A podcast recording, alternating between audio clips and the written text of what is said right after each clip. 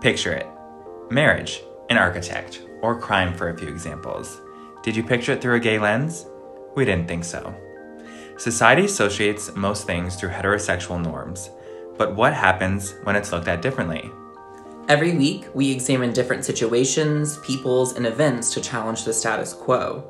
Join us in creating a space that allows you to access a new wealth of knowledge and representation for the LGBTQIA plus community and its achievements as well as its struggles. Hi, I'm your co host, Jamie Wildgoose. And I'm Austin Pellegrin Webb. And thanks for tuning into Queers in Your Ears.